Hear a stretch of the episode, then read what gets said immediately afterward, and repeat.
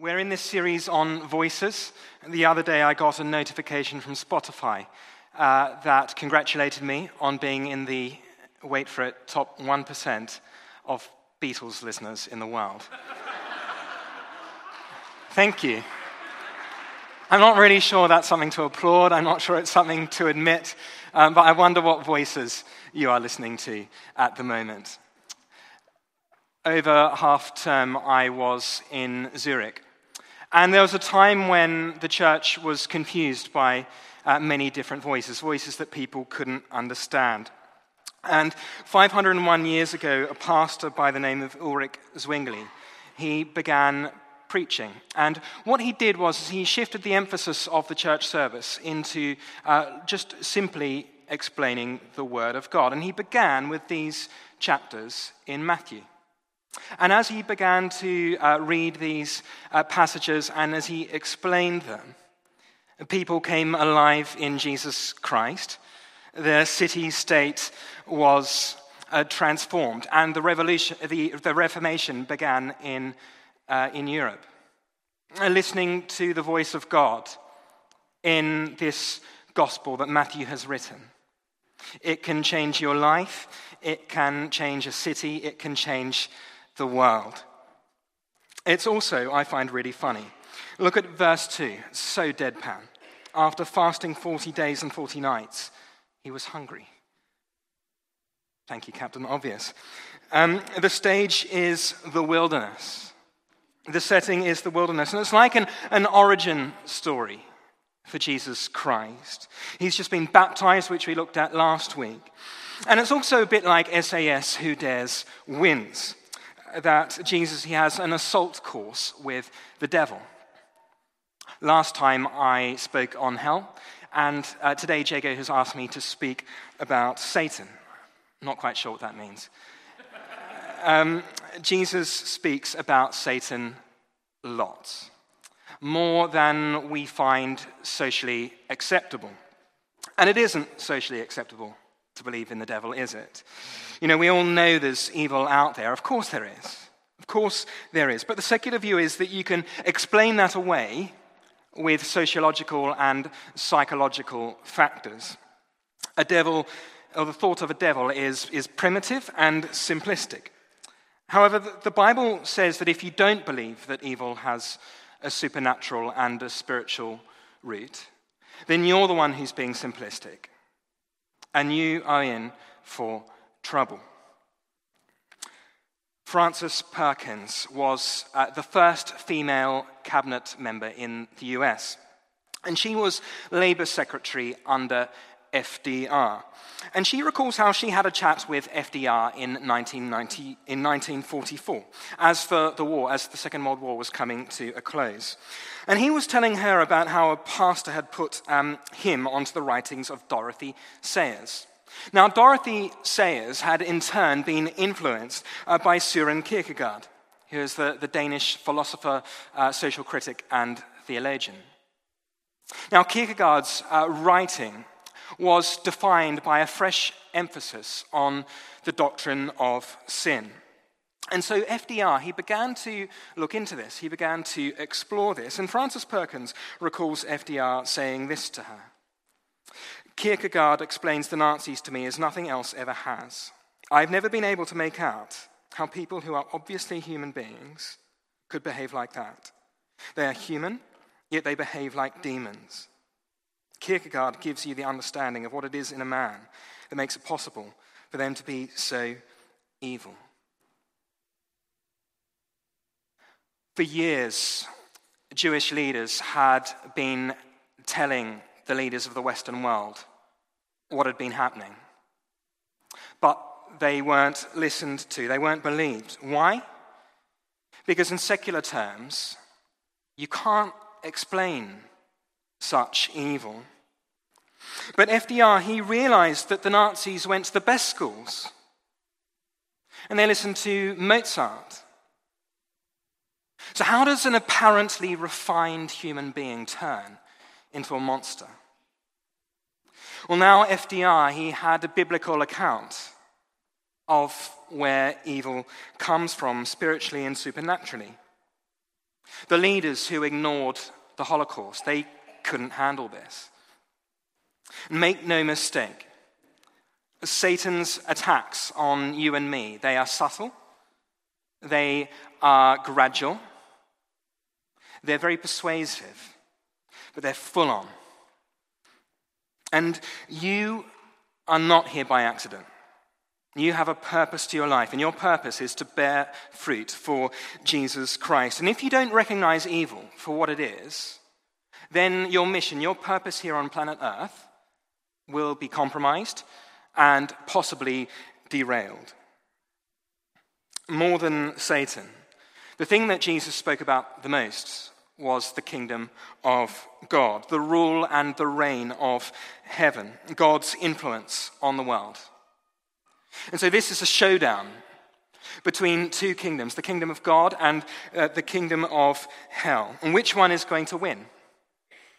In Jesus' life and in my life, in your life?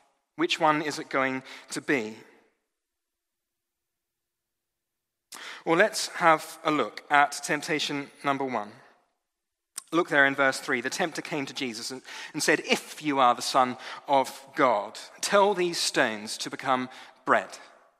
Remember back to verse 2, Jesus is hungry at this point. And, and in verse 4, Jesus answers, It is written, Man shall not live on bread alone, but on every word that comes from the mouth of God. And Jesus, he's saying first things first. Firstly, I'm going to listen to the voice of God and what he says to me. Put it another way uh, Jesus, he's not going to live primarily for his own needs and wants, but in obedience to his Father's plan. This is all about having relationship with God and depending on him, living by him. Are we people of conviction or are we people of comfort and convenience? Temptation number two.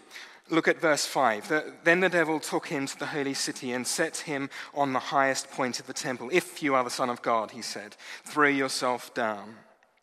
Although Jesus could command a host of angels to save him from the cross, he was willing to put his trust in his Father in heaven and say, You are where my security lies. And this is really hard for us because we've got to say, God, you are God. No strings attached. You run my life the way that you want to run my life. Temptation number three. Look at verse 8. Again, the devil took him to a very high mountain and showed him all the kingdoms of the world and their splendor. All this I will give you, he said, if you will bow down and worship me. Now, there's actually nowhere on earth where you can physically see all the kingdoms of the world. So, what Satan is doing here is he is appealing to Jesus' imagination. And that's what he does with you and me as well. And this is far more profound. It's far deeper than merely eating too much chocolate. Because you don't have to be explicitly a devil worshipper.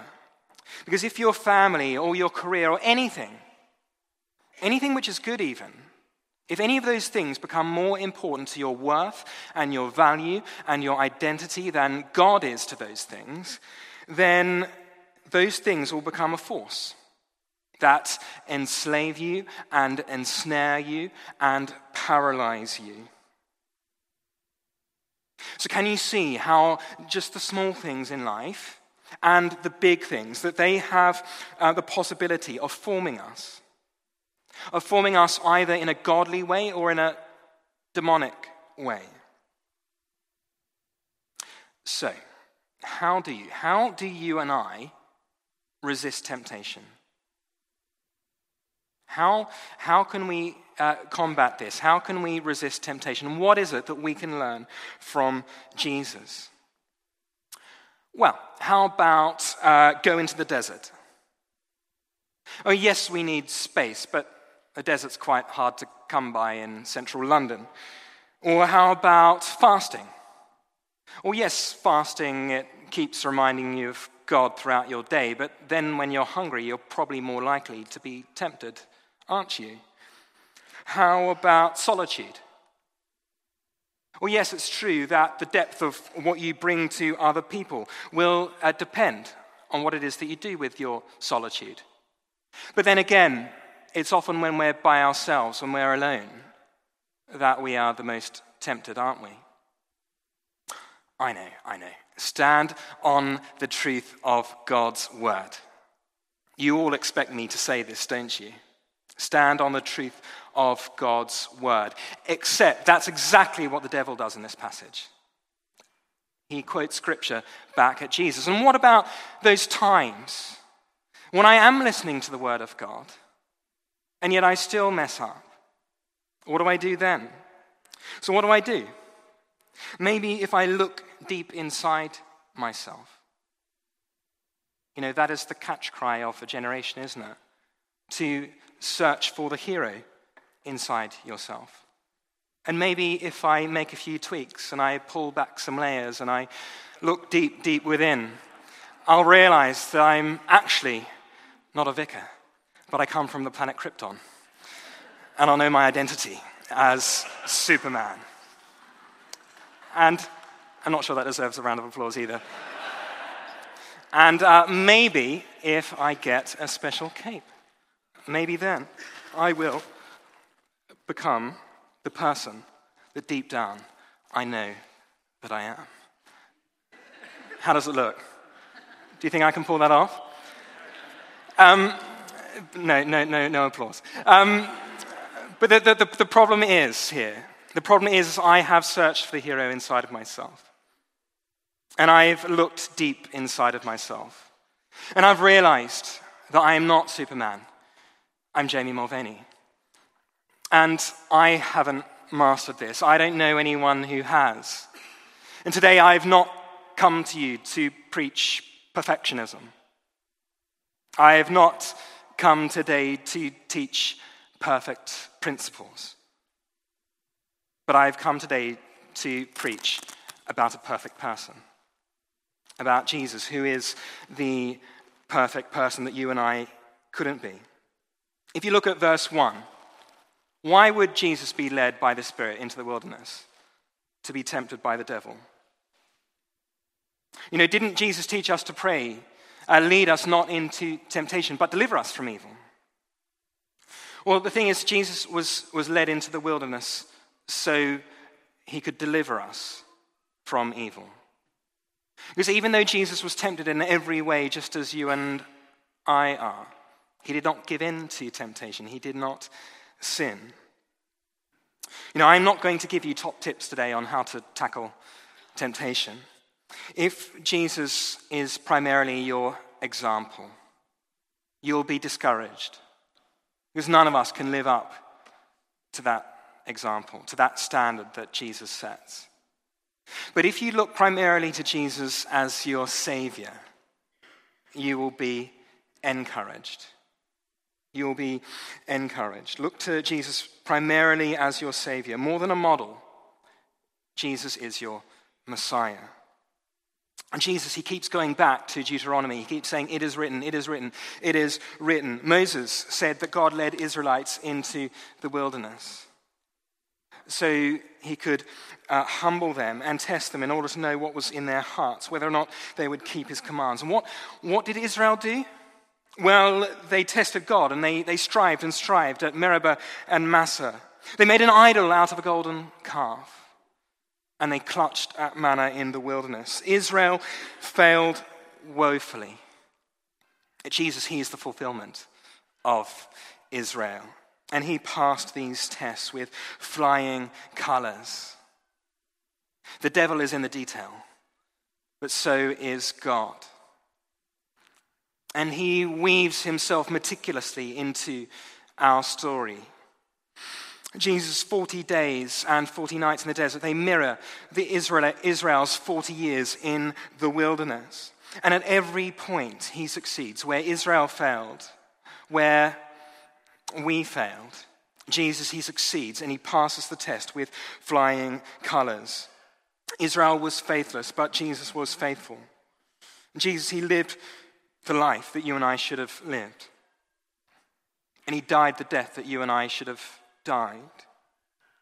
He lived the totally obedient life that you and I haven't.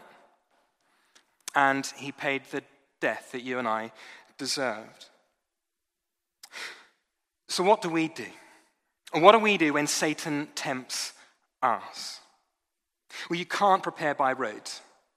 The SAS entry test is always a surprise. That's the point of it.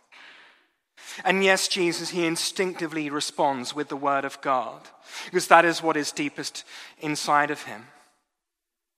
And so, yes, let's get the word of God deep down inside of us.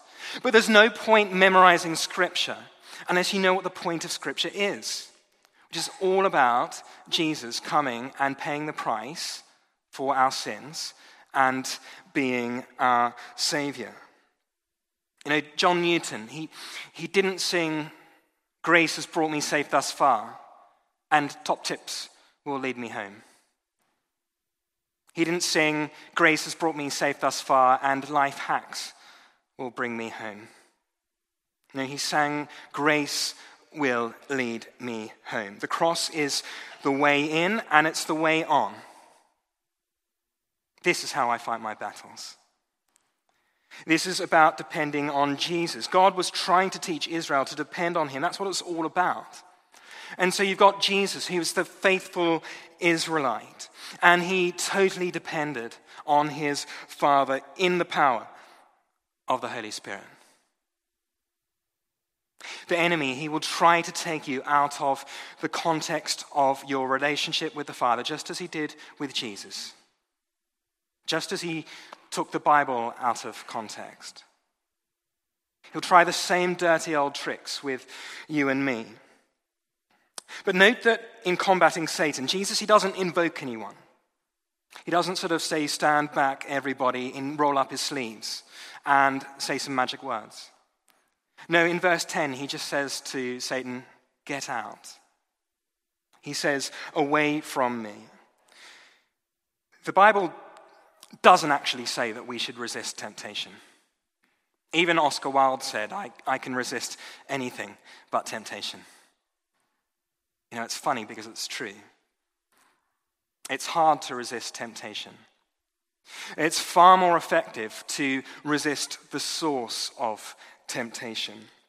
James writes, resist the devil, and he will flee. Because Jesus has defeated Satan on the cross. And John tells us that Jesus came to destroy the works of the devil. And what's more, in verse 4, Jesus tells us that we feed on the word of God.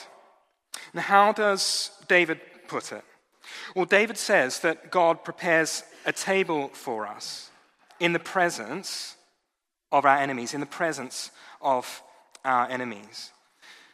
And so, even in the presence of our enemies, we can depend on God. You know, Satan isn't going to appear to you with horns and a pitchfork. He's more likely to be looking shiny and attractive and persuasive and telling you precisely what you want to hear. Skating so close to the truth and justifying actions. But the enemy, he comes to steal and kill and destroy. And the table that God prepares for you is all about life to the full. If you are being drawn away from life to the full right now, well, then the enemy is sat at your table. If you're doubting your identity and your worth and your value, the enemy is sat at your table. If the enemy is accusing you for even being tempted in the first place, then the enemy is sat at your table. Because sometimes we get thoughts that come into our minds and we wonder where that thoughts come from. And that alone is not sinful, but entertaining those thoughts is sinful. Letting those thoughts take up space on our mental canvas and entertaining and dining with those thoughts is. Your enemy is prowling around.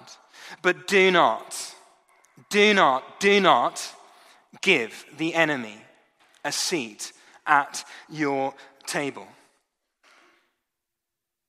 Get out of that pattern. Break the cycle. Get out of that unhealthy relationship. Do not flirt with temptation. Do not entertain it and give it space because it's very hard to resist temptation. But we can resist the devil, just like Jesus. Away from me, Satan. It's about saying, I don't listen to Satan at all. What I do is I feed. I feed on God. I feed on every word that he says about me and about my identity and my value and my worth to him. And I feed on every word that he says about the finished work of the cross and how he has defeated the works of darkness. And you know, while we're on the topic of food, Matthew, he was right to say that Jesus was hungry. You know, psychological combat with Satan in the wilderness is no walk in the park. Even Mark, who says the bare minimum, he only says three sentences about this time of Jesus' testing. He says that the angels came and attended to him. Why do you think he needed the angels to attend to him? Hebrews tells us that because Jesus suffered when he was tempted, he is able to help those who are being tempted. God and the devil, they might be opposite forces, but they are not equal forces. We have the victory in Jesus Christ because of the work of the cross. And you and I, we stand on this side of the resurrection. And the same power that empowered Jesus in the desert, the same power that raised Jesus from the grave, lives inside each one of us who is depending on Jesus Christ. Jesus has the victory, and in him you are more than a conqueror, if only you will accept Jesus' help. This is how I fight my battles. What are you giving up for Lent? chocolate, Instagram, or yet again this Lent I'm giving up. Join me, will you? You give up, I give up, let's all give up together. Let's give up striving, let's give up our very best efforts. Let's give up the silly things that are propping up our lives and lean instead on the rugged cross. What could be a better prop for our lives than Jesus Christ Himself? There's a lot more to the Christian life than merely avoiding sin. You and I were made for more.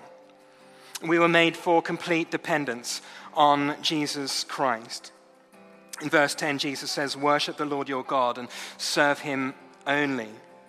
So come and worship the perfect man who passed the test for you and me. Come and receive from him. Come and feed on him in every word that he says. Come and sit at the table and feed on Jesus. Come and be satisfied in Him. Come and find rest in Him. Come and be led by the Spirit. You don't have to fear evil. You don't need to fear anything. Make Jesus' life and his death the main thing about yours and let Him inflame your heart and imagination. Amen. Amen. Let's stand and worship Jesus.